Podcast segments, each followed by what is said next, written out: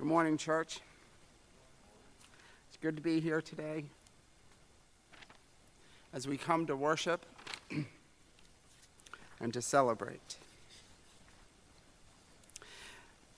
Where were you when? Every generation seems to have that question about some cultural seismic event. Where were you when Neil Armstrong landed on the moon? Where were you when you heard about John F. Kennedy or Martin Luther King Jr. having been shot and killed? Where were you when you heard about Columbine? Where were you on 9 11? Some of those examples predate us, but we all have a new one we can share for our generation. Where were you when you first realized that this coronavirus was for real? Moments like these are big, they change things. After them, there is no going back. Our culture shifts, our lives are never the same. And unfortunately, many of these tend to be negative events, catastrophes, or tragedies. They strike with no warning and introduce a new sense of uncertainty in our lives. Is this sounding familiar? 2020 has been a year of uncertainty. And in our life, has there ever been, in our lifetime, has there been such a year like this? This one has to rank in the all time top 10 of unexpected happenings and un- uncertain events due to its un- ongoing uncertainties. You could write a sci fi novel with what has happened this year, or the headlines could be a novel. You know what's on the list because we've all been living through it global pandemic, economic recession, mass unemployment, political division, cultural upheaval, racial, racial reckoning, record wildfires complete with fire tornadoes, extra powerful hurricanes, more hurricanes this season than ever before. I don't think I missed anything, but that's quite enough, isn't it? I'm not trying to, you know, depress us or bring us down, but quite the opposite. But in reality, this is the year that we've been living in. It's tough. It's been a tough year. And the things that I've mentioned are just circumstantial things, things outside of us. But within us, we've had the same kind of struggle. We've lived in the reality of uncertainty and how that affects us emotionally and psychologically. We've struggled with uncertainty, unknowing what the future holds. It has been a tough year. And if there was ever a year we needed Christmas, it's this. If there was ever a year we needed the hope of Christmas, it's this year. And if there's ever a year we needed the Christ of Christmas, it's this year. There's an old spiritual that says if we ever needed the Lord before, we sure do need him now. We need him every hour, excuse me, we need him every day and every hour. This year, we need Christmas. And here it is. We've made it. Advent. And Christmas is almost here. Advent is a season of hope. It's all about hope. The word Advent actually means coming or arrival, and the season is traditionally a time of expectation, waiting, anticipating, and longing. Advent is not just an extension of Christmas, it's a season that links the past, the present, and the future. Advent offers us the opportunity to share in the ancient longings of the Israelites for the coming of the Messiah to celebrate his birth, and at the same time, to eagerly await his second coming. Advent looks back in celebration at the hope fulfilled in Jesus' coming, while at the same time, it looks forward to hopeful and eager anticipation to the coming of Christ's kingdom when he returns for his people. During Advent, we wait for both and it's an active, assured, and hopeful awaiting. It's not just it's not just tradition. It's, it's not just something we go through. it is something we eagerly await. And it reminds us of the second coming. It reminds us of that hope that we have in Christ. Unfortunately, far too often, our Christmases have become seasons of frenzied and overwhelmingly busyness. We pack our schedules with so many seasonal happenings. The stores start pushing Christmas decor and merchandising and fueling a gift buying frenzy in October.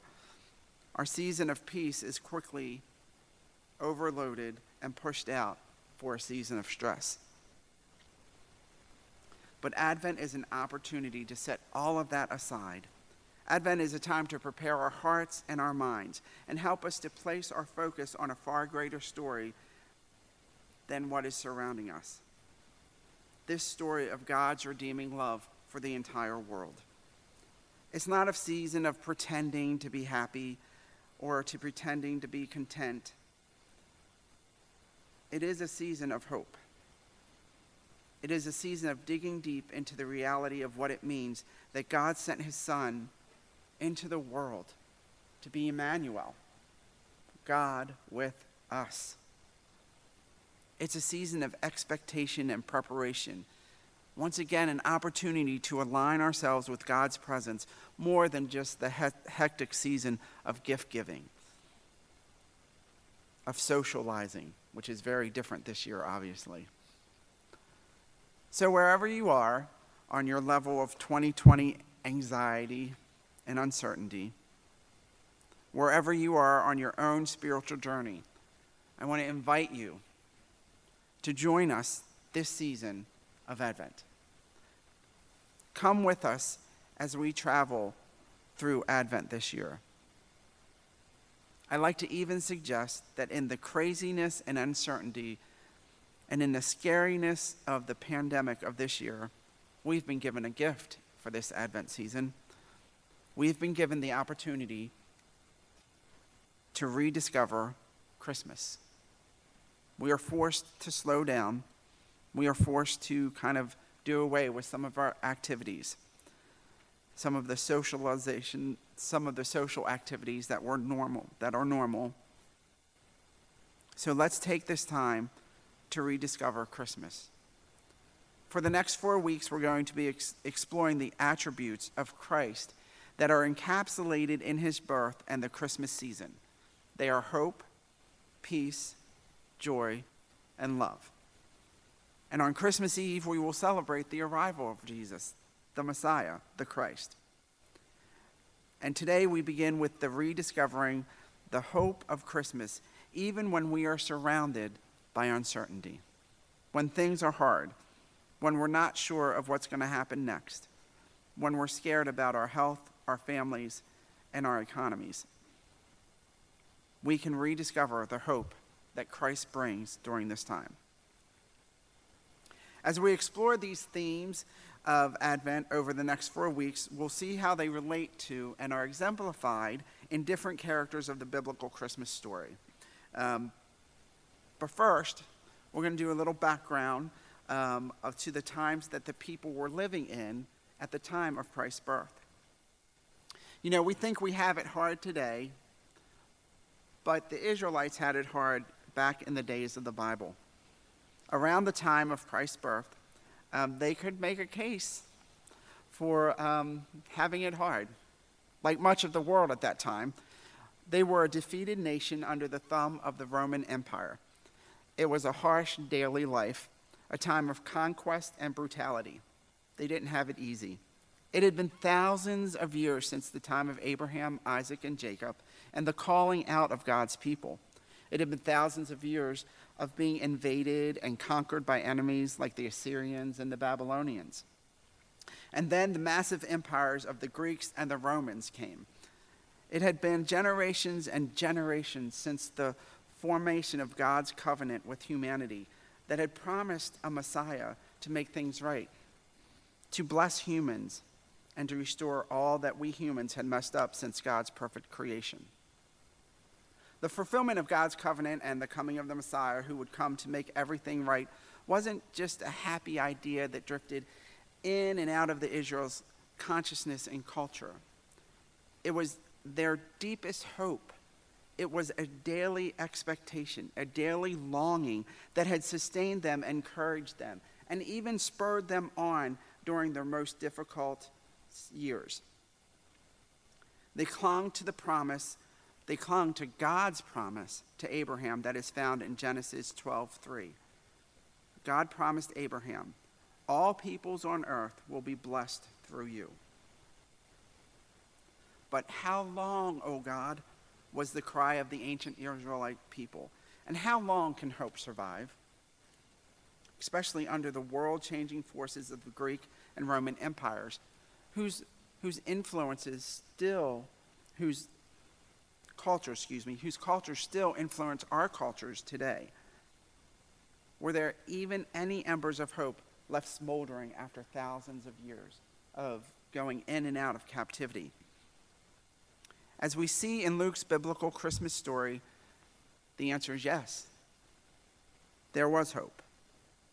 Uh, just a spoiler alert Jesus the Messiah is born at the end of the story. I know that's no surprise, but I tell you that because we're going to pick up Luke's account of the birth of Christ in a very unusual place. Most of the time, we end our Christmas story narrative with Mary and Joseph and Jesus in the stable the shepherds come and they visit and they go back joyfully telling everybody about what they had seen. And we sneak the Magi in there because it's easier to do a big production number with everybody at the end of the story. And we all sing Silent Night and we celebrate. And yeah, that's where Luke's Christmas narrative does end the night of Jesus' birth with the shepherd's departure. But the next ongoing scene in Luke's story comes right after it. And I'd like for us to look a little more closely today at that scene, and specifically its characters, Simeon and Anna. So we're going to read from Luke's account, Luke chapter 2, verses 22 through 38. Luke chapter 2, verses 22 through 38. When the time came for the purification rites required by the law of Moses, Joseph and Mary took him to Jerusalem to present him to the Lord. As it is written in the law of the Lord, every firstborn male is to be consecrated to the Lord, and to offer a sacrifice in keeping with what is said in the law of the Lord a pair of doves or two young pigeons. Now there was a man in Jerusalem called Simeon, who was righteous and devout. He was waiting for the consolation of Israel, and the Holy Spirit was on him it had been revealed to him by the Holy Spirit that he would not die before he had seen the Lord's Messiah. Moved by the Spirit, he went into the temple courts. When the parents brought in the child Jesus to do for him what the custom of the law required, Simeon took him in his arms and praised God, saying, Sovereign Lord, as you have promised, you may now dismiss your servant in peace. For my eyes have seen your salvation which you have prepared in the sight of all nations, a light for revelation to the Gentiles and the glory of your people Israel. The child's father and mother marveled at what was said about him. Then Simeon blessed them and said to Mary, his mother, This child is destined to cause the falling and rising of many in Israel, and to be a sign that will be spoken against, so that the thoughts of many hearts will be revealed, and a sword will pierce your soul too. There was also a prophet, Anna, the daughter of Penuel, of the tribe of Asher. She was very old. She had lived with her husband seven years after her marriage, and then was a widow until she was 84. She never felt she never left the temple, but worshipped night and day, fasting and praying. Coming up to them at that very moment, she gave thanks to God and spoke about the child to all who were looking forward to the redemption of Jerusalem. This is the word of the Lord. So during this time, um, and don't forget, between the last prophet and the birth of, and actually John the Baptist, there was 400 years of silence from God. So Israel had been waiting for and longing for something from the Lord, a word, a message of some kind. But both Simeon and Anna waited with anticipation. They are elders in this story. They have both lived long lives. They have seen and experienced many things, both hardship for their people and pain in their own lives. We know Anna specifically had been a widow for many decades, a position of low status in the culture. But we know both Simeon and Anna had remained faithfully devoted to God. They were ready to see God act and do great things.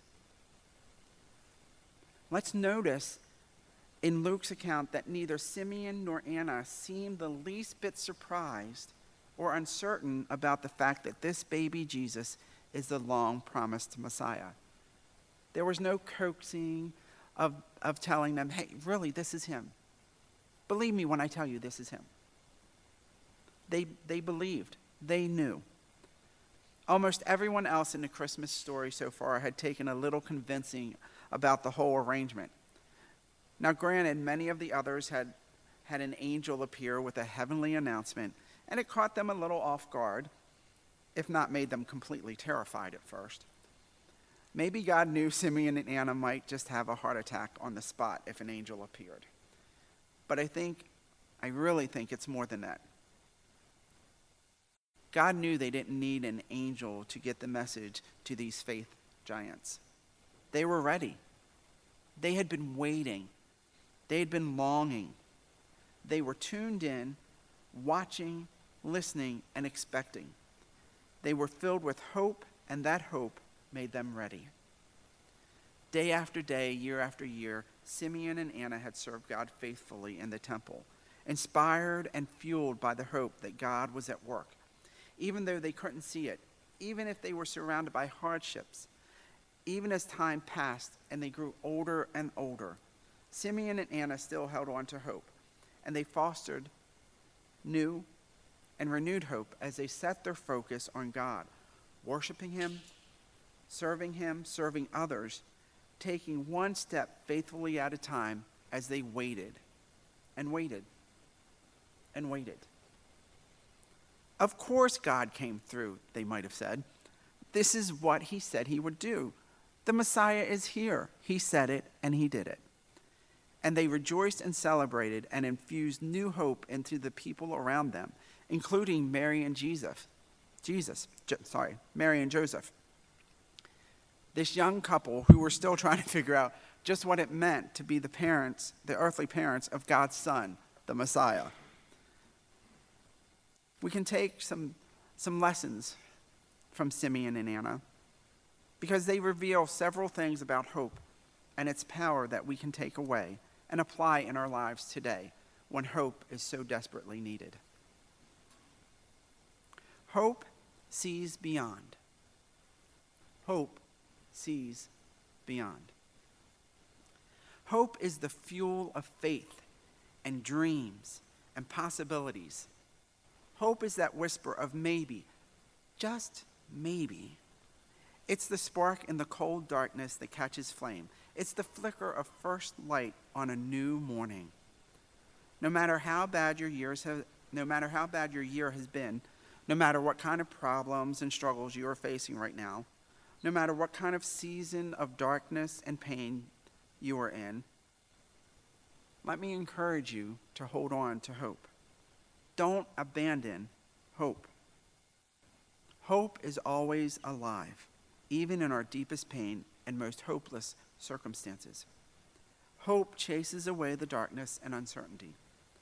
Hope is alive because God is with us. Emmanuel.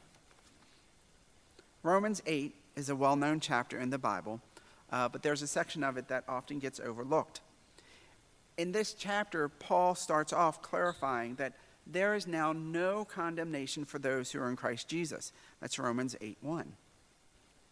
He then explains our relationship as God's children and what it looks like to live by God's Spirit. Then he shifts to our future when God will fulfill his work in us and restore all of creation. And here in verses 24 through 26, Romans 8 24 through 26, God, Paul says this. For in this hope we were saved. But hope that is seen is no hope at all. Who hopes for what they already have? But if we hope for what we do not yet have, we wait for it patiently. In the same way, the Spirit helps us in our weakness. Let me reread that part again. Hope that is seen is no hope at all. Who hopes for what they already have? You see, hope exists before reality comes to pass. I'm going to ask Carson to come up quickly. Hope exists before reality comes to pass. So Carson can come up here and she can hope that I'm going to give her a $100 bill out of my pocket. Do you hope for that? Mm. Oh, that that's not helping. Yes. Yes, thank you. She can hope and hope and stay here days if she has to, hoping I will give her a $100 bill out of my pocket. She can expect it. She can tell herself to wait, and she can keep believing that it's going to happen. So, there you go. I get it back though.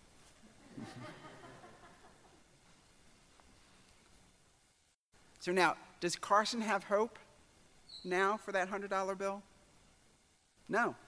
Why? Because it's a reality now. I gave her the $100 bill. She can stop hoping because it's a reality. You can't keep hoping it will happen because it already has happened. Hope precedes our present reality. In our darkest hour, we have hope. Hope, by its very nature, exists in the uncertainty before. It exists in questions. Hope exists in doubts, in that unclear sense of what is to come. But hope is the willingness and desire to believe beyond what our present circumstances and realities are presenting to us. Now, I included the beginning of verse 26 in our Romans reading because I think it's really, really important. In the same way, the Spirit helps us in our weakness. This leads us to our second point God is with us here, now, and always. God is with us. With God, there is no uncertainty. God knows our pains and our challenges, our struggles. He wasn't taken by surprise when a new coronavirus mutated, mutated and spread and went global. He was not surprised when the economy froze and sank.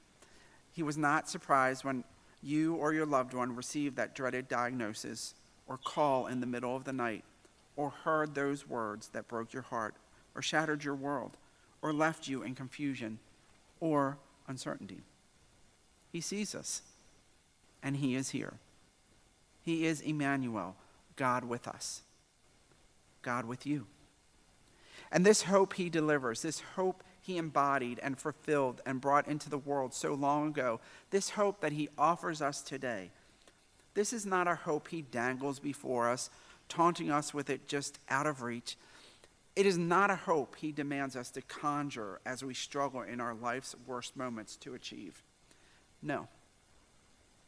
This is a hope that he infuses within us through his Holy Spirit. It is a hope filled and fanned within us by that same Spirit, even in our darkest hour, in our weaknesses.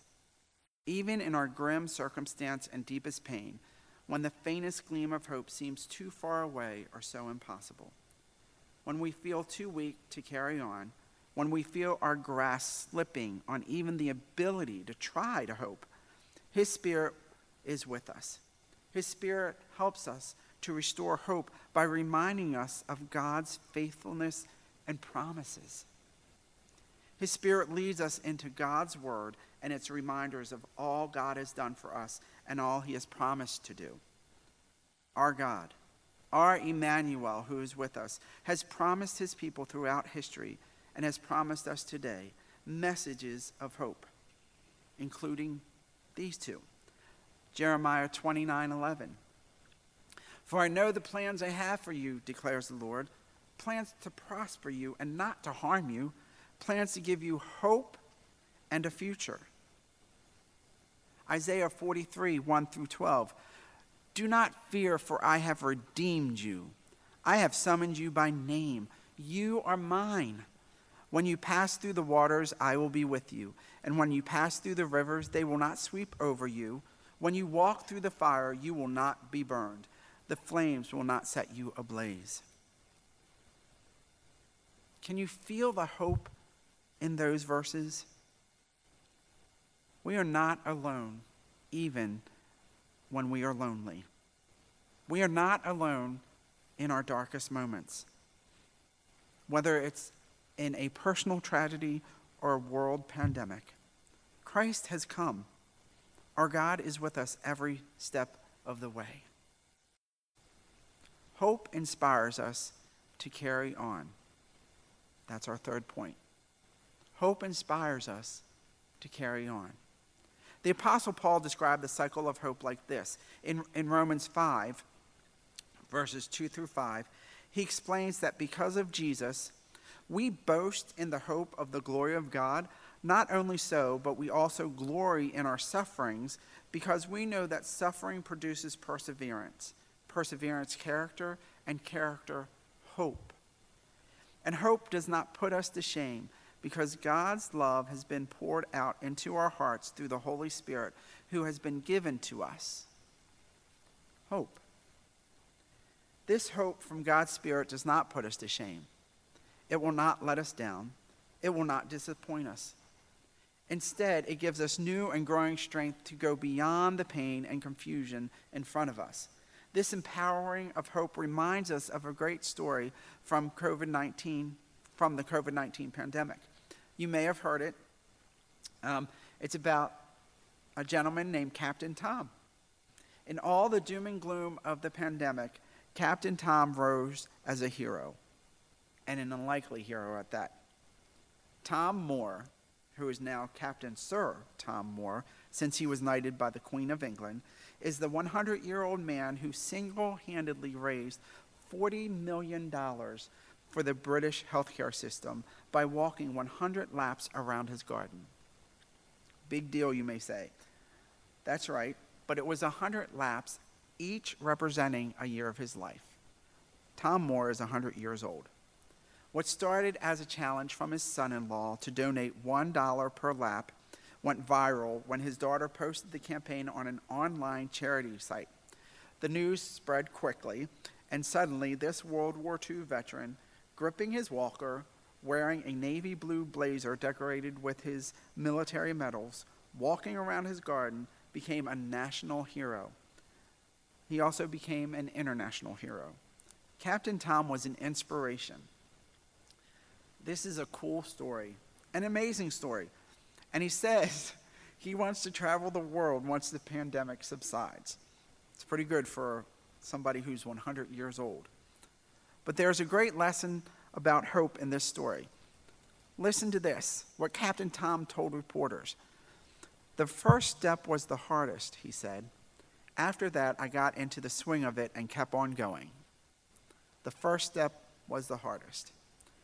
Isn't that true of so many things for us? Isn't that true of hope? The first step is the hardest. It can be so hard to lift our downcast, tear filled eyes to look for that tiny spark of hope when we feel so swallowed up by our circumstances, by our pain. It can seem so difficult to reach beyond our troubles to grasp our Lord's outstretched hand.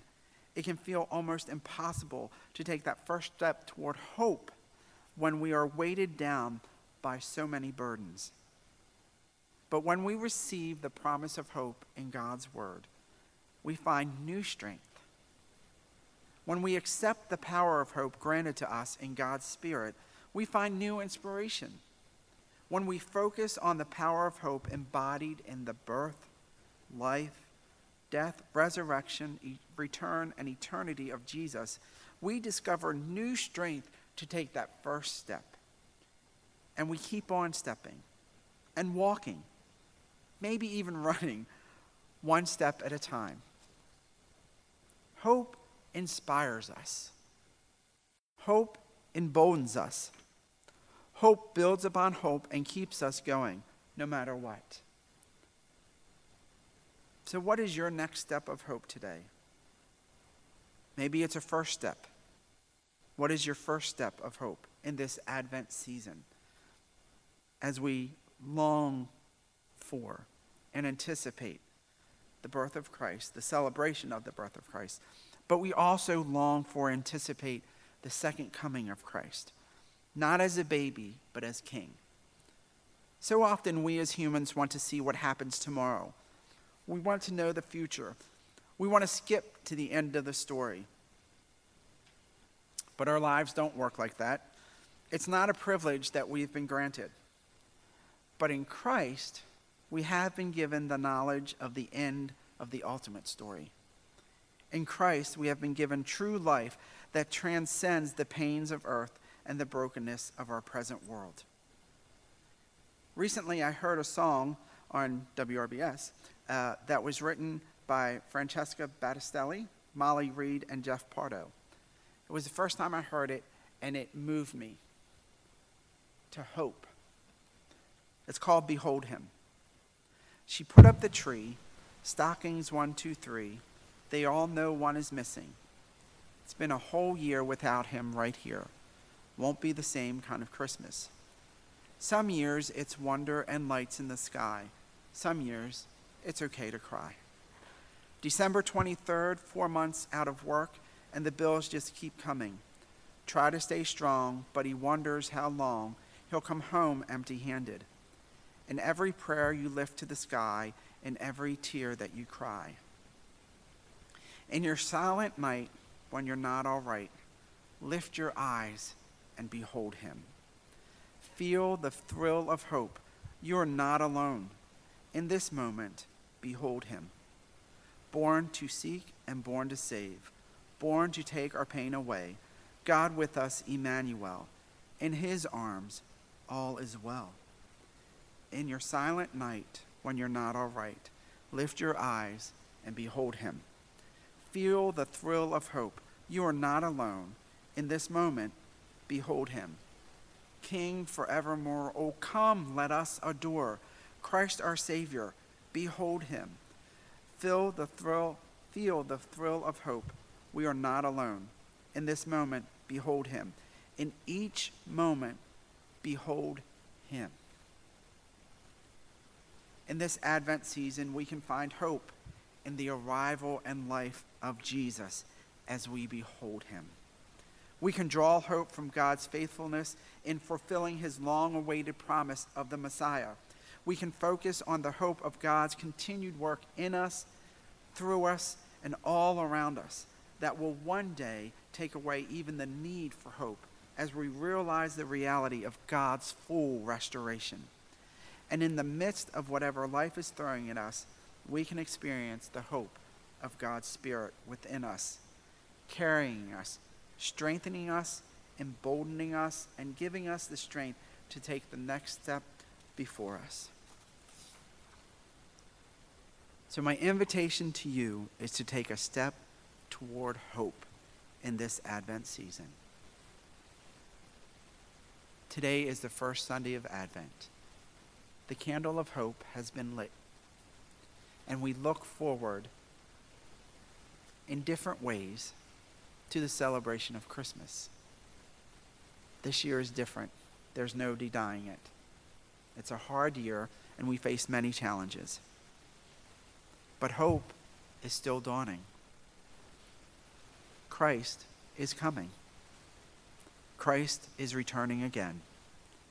So as we walk in hope, let's welcome him into our hearts and lives every day in this season of expectation and hope.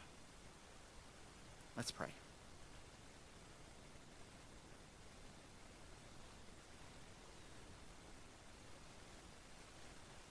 God, as we walk forward even today, facing many challenges that we never expected, facing uncertainties that surround us as individuals, families, as a country, and as a world. We do so walking in hope because of Christ. I ask that you would meet us where we are and that we would take that next step of hope into what you have for us. Into this wonderful Advent season of eagerly awaiting the celebration of Christ's birth, but also eagerly awaiting his return, his victorious return.